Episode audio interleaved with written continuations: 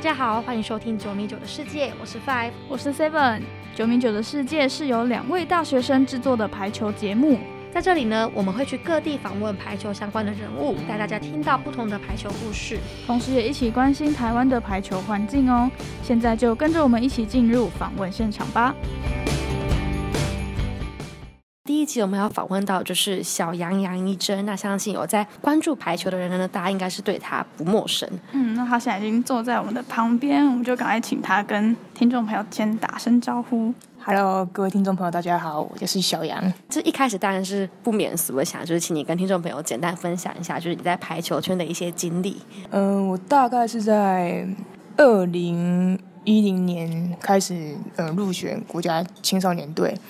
然后之后呢，一路到2013年正式入选到国家成人队，一路到2017的世大运结束，然后我2018年。到意大利去旅外，然后再算2019年初吧，回到台湾，然后加入了极速超跑这个球队。那因为今年原先预计说要到泰国去再次旅外，但是因为疫情的关系，所以暂时还是待在台湾做自己的自主训练。那我们就知道说你国中的时候是打自由的嘛，所以我们就好奇说你是什么样的契机让你在高中的时候变成举球员，然后一路到现在的呢？其实老实说，高中成为举球员，他就是单纯的只是因为在球队当中，学姐只剩下一个高3的学姐，她是举球员。那在我们中间这个高2的这个部分是没有任何一位举球员的，然后再连到我们这一届也没有任何一位举球员，他不得不做一个衔接，他得抓一个一个人出来去做衔接。那好死不死我就被老师挑中了，虽然说我也搞不清楚他为什么挑中我。对，他当时候就是刚开始训练的时候，原本就接发球接得很顺啊，然后突然说那个谁你来去举球，我说哈，我不会举球啊，我怎么可能会举球？我会拖球，但是不代表我会举球这件事。对啊，那后来是经过了2个月的魔鬼训练吧，我觉得那是魔鬼训练，每一天早上5点半先起来晨操，而晨操呢，人家是跑操场，然后是做一点伸展，或甚至说以前还会玩游戏，比较轻松的就是玩游戏，对，就玩游戏那种体能的游戏，对，但是大家那个会让大家心情比较愉快一点，对吧？那我不是，我是跟大家在不同地方，我是要直接进球场去练脱球，那这是早上的一个部分，然后在下午的时候是没有任何的排球，我手上只有篮球，不是篮球就是足球。不然就是那种药球，就是比较重，对，比较重那一种。那自己一个人站在外面的墙壁，那老师就会在那个墙壁上贴张纸啊，然后地板上画3条线，就会告诉你说，可能第1条线比较近的，你必须得用跳举的方式，好达成好几颗。那个都是以千起跳的，每一个位置都是千起跳的，所以不用想说什么可能有什么100颗那种，每这件事情都是千起跳。一整天在暑假这样一整天下来，其实我接触了大概有8000到10000颗的篮球，就是拖墙壁，对啊。那当我拖完的时候，我要带进到球场里面去做排球的训练。其实有时候我那阵子会觉得说，我是在打篮球的还是在打排球的？我说我还是转行成那个篮球员好了，搞不好去用拖来比较准。那这样子这么听起来非常可怕，魔鬼训练当时会让你很想放弃吗？其实有其实我想过，但是我觉得说，我从小打排球到这个时候，也许可能是因为我国中是在乙组的球队，那自己也很想进到甲组的球队来去做磨练，因为我国小毕业的时候原本要到甲组的国中，但是因为他在台中啊，我的同学那时候当时候问的是我的同学没有人。要这么远去这么远的地方，那我爸妈就会觉得说，你才一个小学6年级毕业的，那不就自己待在家乡啊？以后要就国中毕业之后要出去，然后再出去，因为他觉得年纪太小，很危险之类的。然后就后来就留在学甲国中，就是继续打排球。但是以前在我们这个时候，老师都会把我们女生跟男生一起练。对，所以其实我觉得对于这种强度来说，我是蛮适应的啊，老实说是蛮适应的。那因为大家都常常说举球是排球场上司令塔嘛，那就想以你是一个举球人的角度来看，你觉得举球人会需要什么样的技术上的一些能力，还有心理上的特质呢？技术上的能力，我觉得就是大家最基本就是稳定度，我们所谓的球质的路线的稳定，跟你一个自己个人的一个举球的手法。那我觉得举球人比较重要的还是他在他的一个心理层面的，因为他必须要有抗压性，跟与其他攻击手比较更敏锐的一些观察力，还有很强的企图心，因为你必须在那0.几秒钟你要决定一个战术，然后你要去了解说你自己的队员，例如说可能好，我现在下场这6个人不含我，其他的5个人加上后面的那些选手，你都要知道说每一个人他的惯性啊，跟他喜欢打什么球啊，还是我甚至到我连某些选手在某个关键时刻可能会出现什么样的问题，我都会知道。对，就是你打久之后，你除了跟他有默契以外，然后你也能够去观察他到他的心理的反应，对，到越到最后越能观察到他的心理反应。可能在 deuce 的时候啊，就是这个选手适不适合把球给他，对，是不是把球取给他，就是要去取决于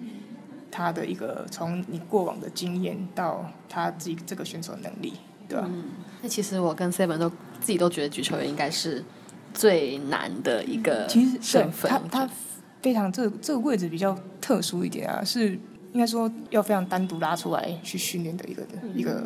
角色。那目前的台湾排球，其实在举球员这一块是断层非常大的。其实举球员这个角色如果断掉的话，我觉得蛮严重的一件事情欸，对啊，因为攻击手很好培养，可是举球员太难培养了，你还要去看他的身高条件啊，因为现在当然以前是矮的可以啊，没差嘛，但是因为现在整个排球趋势不太一样的，他现在举球员也是要身高，要有攻击性的，对啊。然后除了这些以外，你还要他去有好的心理素质，跟好的一个面对于大家要随和一点的这种角色，对啊，其实蛮难找的啊，但是他什么都要有，这样对，几乎什么都要，而且你球队你还要忍受那种。我明明举了一颗好球，但是大家看的不会是你举的好球，而是那攻击手打下去的那一个那种球。对对，其实我们说外行看攻击手，内行会看举球员，对啊。对，外行人看球，对，看不到举球。对，他看不到举球，他只会看到哦，蹦蹦，超帅的啊！然后他根本就忘记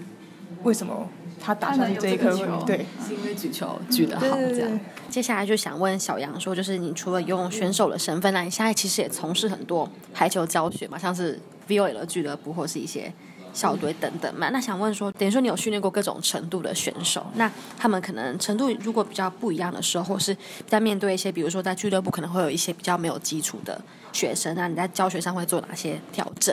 因为我觉得基本上我们俱乐部除了分级之外，那其他的队都是已经有固定的人了。例如说有一些社会主任，可能他男生就是一群，女生就是一群之类的，然后他们就是会去买那个VOL 的课程，就是派遣教练到你家这件事情，对啊。那其实我会在上课前就是去跟他们确认他们想要加强的一个部分，然后我通常会在第一堂课的时候去观察每一个人，然后在结束的时候会对他们整体或是比原需求更需要加强的一些部分做一个检讨，跟提供一些建议啊，然后确保每一次的训练大家都可以知道训练目标跟目的啊。那在俱乐部方面，它就是比较容易安排那些教学的课程啊，因为它是有反正能力已经区分出来了，就是它有分基础班跟那个进阶班，就是原本的，对，就是可以报名比赛出去的那一种，虽然说可以没有到很强，但是进来的人都是有一些基础的底子，对吧？当然在基础班也会遇到那种会跟不会啊，不会是完全都不会，对，是完全都没有接触过，可是他很喜欢，他想要学这个运动，所以就来去学。那这样的状况下，我们就会，因为我们那时候基础班会有2个教练，然后我们就会拆成2班，我就会去带那些完全都不会的那一种的，对啊，就从最简单的动作跟一个球感的养成开始，对吧？我就这样子拉出来，比较不会去影响到其他也报名的。可是他已经会一些基本的垫球或是脱球的技巧了，但他可能可以做一些更多的一些连接，就会把他们这些区分开来，才不会相互去做影响，对吧？因为其实我们自己在带戏队都会知道，如果是那种完全零基础的，其实教学上真的是其实我觉得那个要花很多时间，对。我每次上完那种一堂课，我就觉得头好痛。那想问说，你觉得在担任选手和教练这两个不同身份的时候，觉得最困难的分别是什么？我觉得在选手时期最困难的是突破我现在有的能力。那在教练的部分，我认为是在教学的阐述上，这些学生们是不是可以理解我的意思？我觉得这是比较不太一样的。那我觉得好处是呢，我可以借由教学的过程中，透过他们的一个反应，然后去了解说我是不是哪一个部分，需要做更多的讲解，或者说我要用什么样的方式去讲给他们听，他们才能比较容易理解，也容易上手。等于说，其实教练就是要顾及更多人的感受，这样对，就是一种选手就是我顾好我自己就好，但是你教练就是你不能只有顾你自己，你要去顾好每一个人，对啊，一对一就是一对一跟一对多的差别。但其实感觉跟举球员的身份有点，就是感觉举球员也是一个需要去环顾大家，然后就感觉会不会跟教练的性质会稍微有其他有一点像，因为应该说我比较容易适应，是因为从以前在应该说我这个角色举球员这个角色在球场上就是要去观察队友，观察对方，对啊，然后在做教练的也是一样啊，你要去观察你的学生，你的选手。那就想问说，你会给这些可能比较晚接触排球或是一些没有在可能正规的体制下接受训练的这些选手一些什么样的建议呢？就可能像我们这种在打系队的，其实我觉得蛮建议找一个，因为系队都不是说学长姐带啊，对吧？因为没看错，应该是都这样啊，对啊。我觉得蛮建议去找一个专项的教练，但是也需要体能教练。那我觉得在体能教练这个部分是大家比较缺的，可能大家不会有那个意识到说身体要先进步对这件事情，因为我发现大家只有专注在技术方面的成长，那就常常忽略了身体素质的养成。当然啦，你一开始你在练基本的时候，你一定会有大幅度的成长，可是当你练到一个停顿点的时候，你的身体能力如果没有跟上你现有的技术，你就会发现说，我怎么一直都在上不去了？对，因为就是不是说球打不好，是你的身体跟不上你现在的能力。对，所以就是可能体能，包括一些就是肌力这方面的。对，因为大家就是觉得说，我只想学好技术，的确技术要学，可是你相对的你在身体的能力上，例如说你的爆发力，还是说你的心肺能力，还是说你的一个移动的敏捷对核心敏捷速度这类的。你没有再上去的话，你就走到这个等级而已，就没办法再突破更多这样。那我们都知道小杨是就是台湾女排女旅欧的第一人，那想请问说很难念去意大利，那想问说你去意大利回国之后，就是你觉得你在技术上跟心境上就分别得到最大的收获是什么？我觉得是最大应该是眼界，那个眼界变得非常的广，然后在一些想法上也会受到一些冲击，就是跟你原本在亚洲的这个观念会有一些冲击，然后会让你产生一些新的想法，就是你会觉得说原来还有很多其实你根本就没看过的事情，然后或者说你根本就不知道原来这个同样类型的东西还有不同的一个解释方面，对啊。那其实我觉得要可以站在这么高的殿堂里面，心理素质是一定要非常非常好，因为我觉得而且要够正向，因为我觉得那个一上去那个压力，我当时候第一场比赛第一次下场的时候，因为我就觉得我自己打过国际赛这么久了，我还没有过这种真的是高压的环境，直接是完全高压，你就是站在说完全是好像两种世界，对，两个世界，又跟台湾企业联赛的模式又不太一样，它就是非常非常正式的主客场文化，对，然后呢，你的好，例如说你回到主场的时候，一定是哇，就是那种环境是你没有办法想象的啊，你有你这个城市所有支持你们这个队伍的球迷啊，或者说这些市民们啊，他们都会来看比赛，而且他们是售票的、哦，嗯，对啊，也不便宜，一场比赛就要400，也算400块的台币吧，嗯，对啊，台湾多好啊。400块看，还有免费进场，或者是国际赛可能250看整天，对，都要。那当然了，这是就是可能环境也是一回事啊，对啊，主要是在球场上的那种高压力，所以你的抗压性要比在你打国际赛的时候再更好，嗯，还要再更高，因为大家讲白一点就是这种东西就是钱，你因为。你身为一个职业球员，当然他给你薪水，你是不是势必就要表现？因为我球队花钱请你来，那我们当然就是要赢球，哦、对啊，尤其又是就是算是在队上算洋将这样子。我坦白说，职业联赛这个文化就是一个商业性的模式，他在中间他可以去做，就是每个季，例如说可能好，我们以。那个企业那种上下半季来算好了，他们也是，就是前一轮跟后一轮，他们中间那个时段，就1月份的时候，会有一个开放的市场，啊，开放市场就是买卖球员啊，哦，你表现不好了，我可能用最便宜的，可能卖去，可能别人想要这个球员，然后我可以比较便宜的卖啊，或者是之类的、啊，或者说我可以再寻找更强的选手来去做替换。对吧？那有可能卖的不是1级的哦，是2级的哦，就换，会一直换。嗯，他们的1、2级其实，嗯，你说实力上吗？我觉得2级的实力就高过于我们的实力了。2级的，对。等于说真的。但是这种有金钱然后去交易球员，就是这种等于说会让他们就是的球队会一直在更加进化这样子。对，因为老实说，谁愿意花钱请一个烂球员啊？对啊，对吧？对啊，啊你就是等于说，这是你的工作啊，你的工作就是打球，保护好自己，训练好自己，嗯，然后在关键的时刻，你可能就是要把你所学所练的跟你的一个心理状态达到一个最好的程度。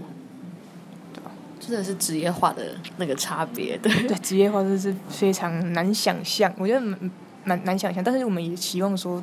台湾排球可以走到这样的一个方式，因为其实对球员来说，才有一个足以保障，然后这样也不会去让这些球员说，嗯啊，我可能学生年代毕业，我还要去担忧我吃不饱，然后或是干嘛之类的。可是其实他们能力都很足，但是却会选择在最年轻的时候就是退役了。嗯，对。啊，为了什么？生活。对啊，讲白一点就生活。很现实的。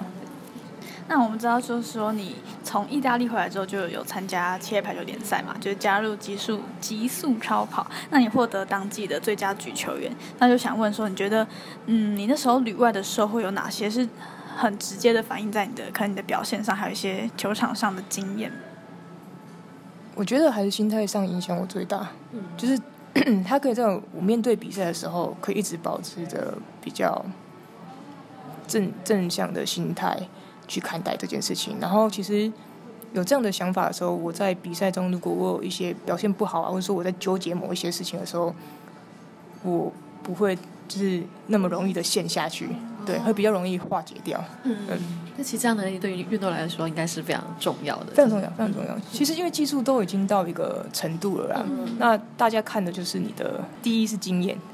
再就是你的心理素质的抗压性，大家玩的就是这种东西了，对啊。那想问说你在旅外过程中，你遇到最大的困难也是刚刚说的心态吗？还是还有其他觉得当时会觉得很难突破的？最大困难我觉得是语言我想，因为我觉得是语言，真的老实说是语言跟文化，它非常，就是这两个字真的是完全不一样世界。例如说，就语言这块来讲好了，如果你语言不通，那就什么都不懂。你在训练或是沟通或者甚至比赛的时候，你在听教练讲话的时候，因为他速度很快，你就没有办法很清楚的去了解说他现在到底是要跟你讲什么。那当然在意大利那个部分，一是你本身的英文能力也要有一点基础，没有到说一定要很会讲，但是你至少一些比较简单的基本的东西你要听得懂。那虽然说他们这些意大利人不太会跟你讲英文，因为他本身自己英文也不是很好，对，他们会觉得自己的母语是最好的。那当然我在那边的时候我也是自己要自学意大利文，就是你平常练习完回到宿舍，回到你住的地方，就是开始读书啊。我说读书什么？读语言，我说读意大利文。然后他们就开始教你啊，就从餐桌的你看得到的东西，告诉你说这个怎么念，然后就是球场的一些好球怎么念，然后开网怎么念，就从靠网怎么念，对，从生活跟排球开始学。他们会教你，然后会一直跟你讲重复的事情，让你去做记忆，对吧？然后这种文化的东西我就是觉得入境随俗吧，因为我第一天去就是飞机到的时候，然后好到那个城市，因为其实很累，就有时差，然后想说哎，吃饭时间应该到了，因为台湾吃饭时间大概就是7-8点嘛，就是最多人，最多是人在吃饭，没有，他们是9点，你就知道宵夜了吧？现在超几点？11点。我说我在那边。哦，就是欧洲吃饭很久嘛，他们就喜欢聊天啊，他们很喜欢聊天，而且每一天的中午就一定是 pasta， 就是意大利面，你没有得选择，你只有意大利面而已。啊，你没有意大利面就是生菜沙拉嘛，然后再就是一些比较煎的鸡肉跟牛肉这类的，对吧？啊，晚上就是哦有汤，然后有炖饭，那还是意大利面。对啊，对啊，但他们那种蔬菜就是水煮蔬菜，冷冻蔬菜就加了水煮这样，没有什么像我们这什么快炒，没有这些事情，对啊，比较清淡。对啊，然后三餐饭后就是一杯浓缩咖啡，这是他们的文化，浓缩咖啡。可是他们在中午到晚餐这一段中间会有一个所谓的餐前酒，就晚餐前的酒，他们会去喝红酒，然后吃一点小东西，然后聊天啊，一聊就是又1个小时多来这样的。对，他们就会有一个餐前，这是一个文化，我觉得蛮酷的，就是你从来没有体验过，台湾哪有啊？想吃就吃，对啊，也不会这样聊天，对吧？对，好，那就想问说，你觉得你在意大利女排打球的时候，他们的风格还有节奏之类的，跟台湾女排，你在台湾女排打的时候，你感受到最大的不同是什么？风格，其实我觉得光一个生理的条件就不太一样的，因为亚洲人本来就是偏矮，那你说那种欧美的人种，他就是。就基因可能，也许是基因的问题，他们就是他找高个子是非常容易，然后再就是他们一个本身的身体的肌肉的形成也不太一样，对吧？但以前大家都会说，哎，欧美国家个子高，高举高打，现在完全不一样，个子高打平快球，多平，也许比你亚洲，我那时候在因为我队伍也有人是打平快球的嘛。那个平是真的跟我们的比我们的还要快，所以你去想象高个子打平快球速度都这么快，拦网怎么拦？对，拦网怎么拦？这是一个很大的问题啊！虽然说他们的那种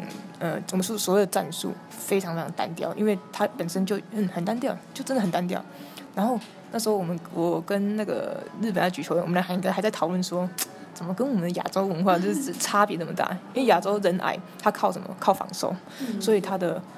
战术会非常活络，是为了要得分。他们不用，他们有身高、有速度、有力量，他们只要球来，我就是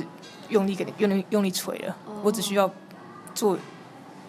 一些假动作，这样就好了。对，他不需要有那么多花俏的事情。哦，就等于说个人的那个技术层面吧。我的队友除了自由球员以外，其他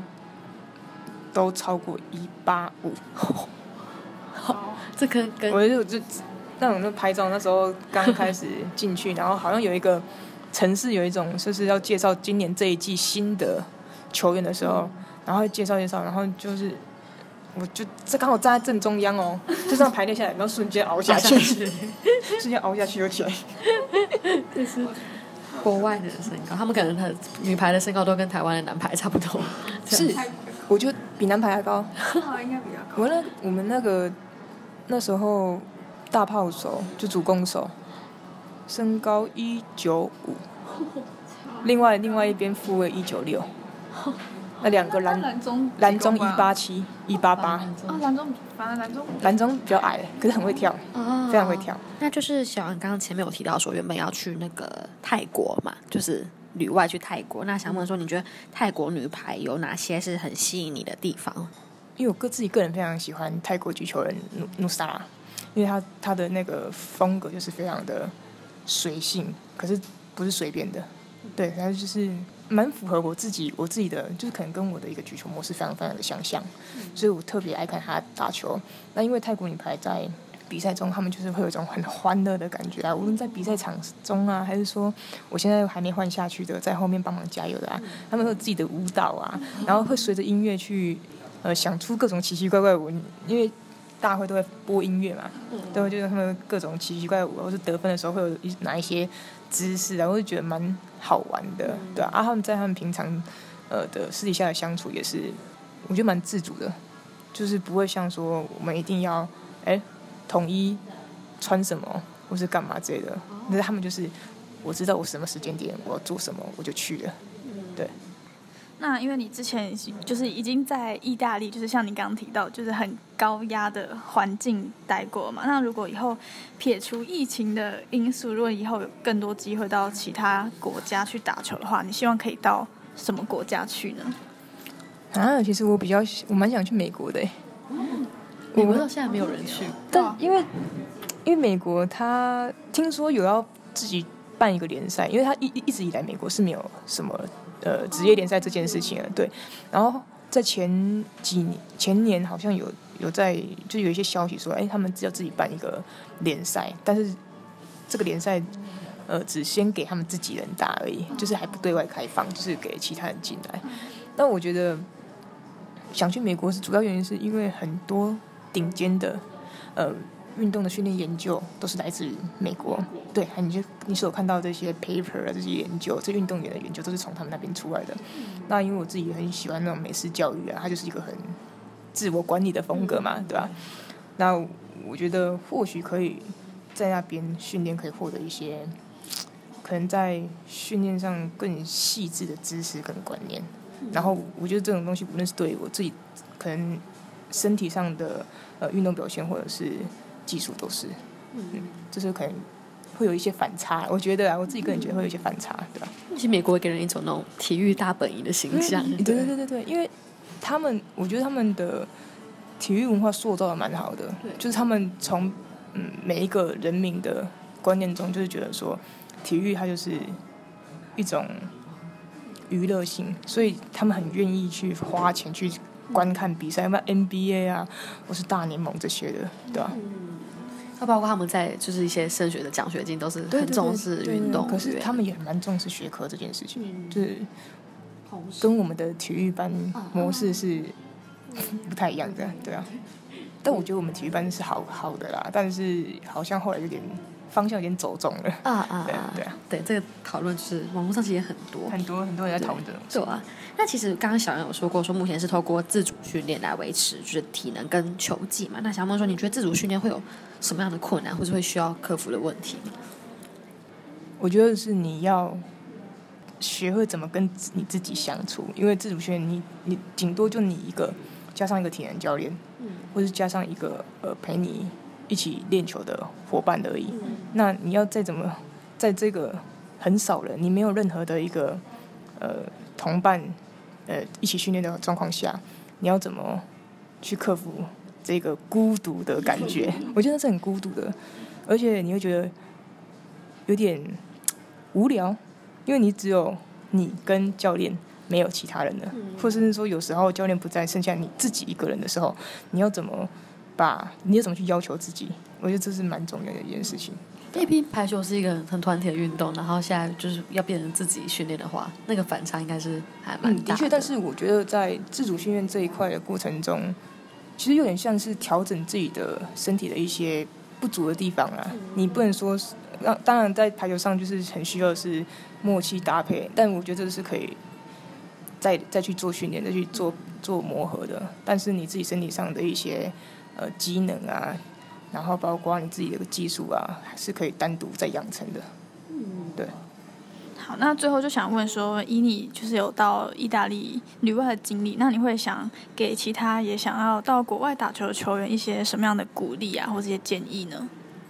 我觉得旅外就是一个念头，就是你愿不愿意离开原本的舒适圈，然后去其他地方看看。那我觉得要适应的不只是语言文化啊，那还有打球的习惯啊，跟训练方式。当然在这之中语言能力是非常重要的，就是像刚刚讲过，你只要听不懂你没有办法去做任何的事情，对吧？那我觉得其实只要有决心够的话，你就可以去面对这一切。那做跟不做，或者说做得好跟做得坏，其实全来自于你这个个人的心，对吧？所以我蛮鼓励说，因为当然里外不是说每个人都可以去，所以蛮鼓励说就是现阶段有能力的，不管是学弟或是学妹都好，那他们愿意的话，勇敢一点，拿出去勇敢的走出去看看。那我觉得，当然他们以后带回来的东西，真的会让台湾排球的环境变得更不一样。因为我觉得那样的视野观是你没有出去经历过，是不可能真的明白的，对吧？那我觉得如果有机会的话，就是放手去做，对啊，这种东西就是你时间过了，没有人会再找你了。那等于说，如果是台湾有更多运动排球员可以就是从国外带一些相关的经验回来，其实也可以促进整个环境可能有更多像是什么化学变化。对，我觉得其实会，因为你现在有少数几个人，包括欧高啊、裴宏啊、双胞胎啊，或者说吴正阳这些的啊，他们出去回来。然后包括我，因为现在只有少数几个人，那我们希望的是更多，这些小选手们可以勇敢的再往外走，对啊，但是回来都会有不太一样的冲击，包括一些观念上啊，或是一些文化上，对啊，才不会让这个排球环境，台湾这个排球环境，其实目前还算是比较封闭的，对。感谢大家今天的收听，如果你有任何的想法，都欢迎到9米9的世界脸书粉丝专页或者是 Instagram 传讯息给我们建议哦。那我们下次见，拜拜。